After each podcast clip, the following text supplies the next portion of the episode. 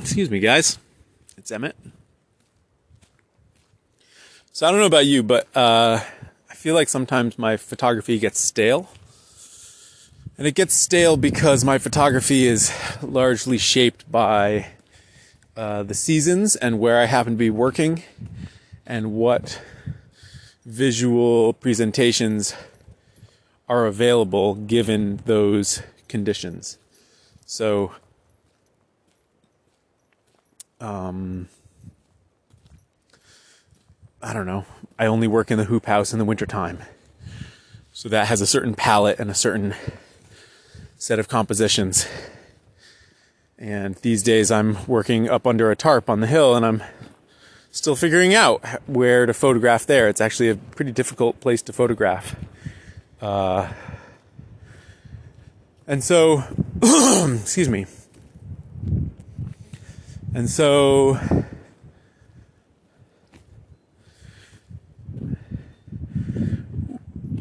to a large extent, when things get shaken up at the change of the season or a change where I'm working, things can feel fresh for a little bit, but then can start to feel stale as I sort of reach the pinnacle of figuring out how to use the situation and then hopefully things feel fresh again as new opportunities present themselves, you know. There was a picture I did a little while back of a thumb scoop resting in amongst a bunch of branches of flowering quince. And that happens only once a year. We force those branches in our kitchen.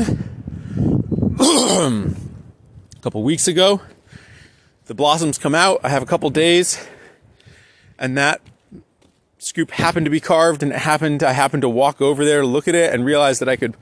The scoop was small enough I could prop it in. So that was a fortuitous moment that could only happen in that one moment in time.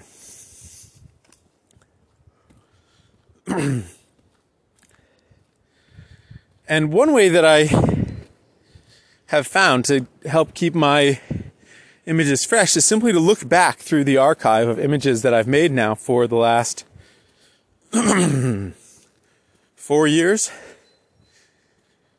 Because for the last four years, I've been taking multiple photos a day. Often many, many photos. And I've deliberately kept a small uh, SD card on my camera that can only, when it's capturing raw images as well as JPEGs, can only capture, I think, can't remember exactly, 35 to 60. I think it's 60 images, which is a tiny number of images. But what that means is that I am forced to, excuse me, to go and delete images regularly in order to have room to continue taking photos, which means that by the time the card is totally full and I don't have anything else that I want to delete, when I transfer those images to my computer, it's all the best images. It's like already been pre-culled. And so that means when I'm going through my images, they're on my computer, they're the best of the best. And there's some really cool things that I used to do or that I did that one time that the opportunity presented itself. And I think the key is, first of all, to remind yourself that certain things are options and also to remind yourself to be looking for those opportunities, those, those moments when the, something is happening, often something that is fleeting, and you can capture it as part of uh, either by itself as a photograph or as part of documenting your work. One example that just occurred to me, not that it's ever happened to me, but if this should ever happen, is sometimes when I'm walking down the road where I walk the dogs here, um, and it's raining, if I capture it, if if, I, if my timing is right, and it's only happened one or two times, I come across the plume of water that's forming and running its way down the hill.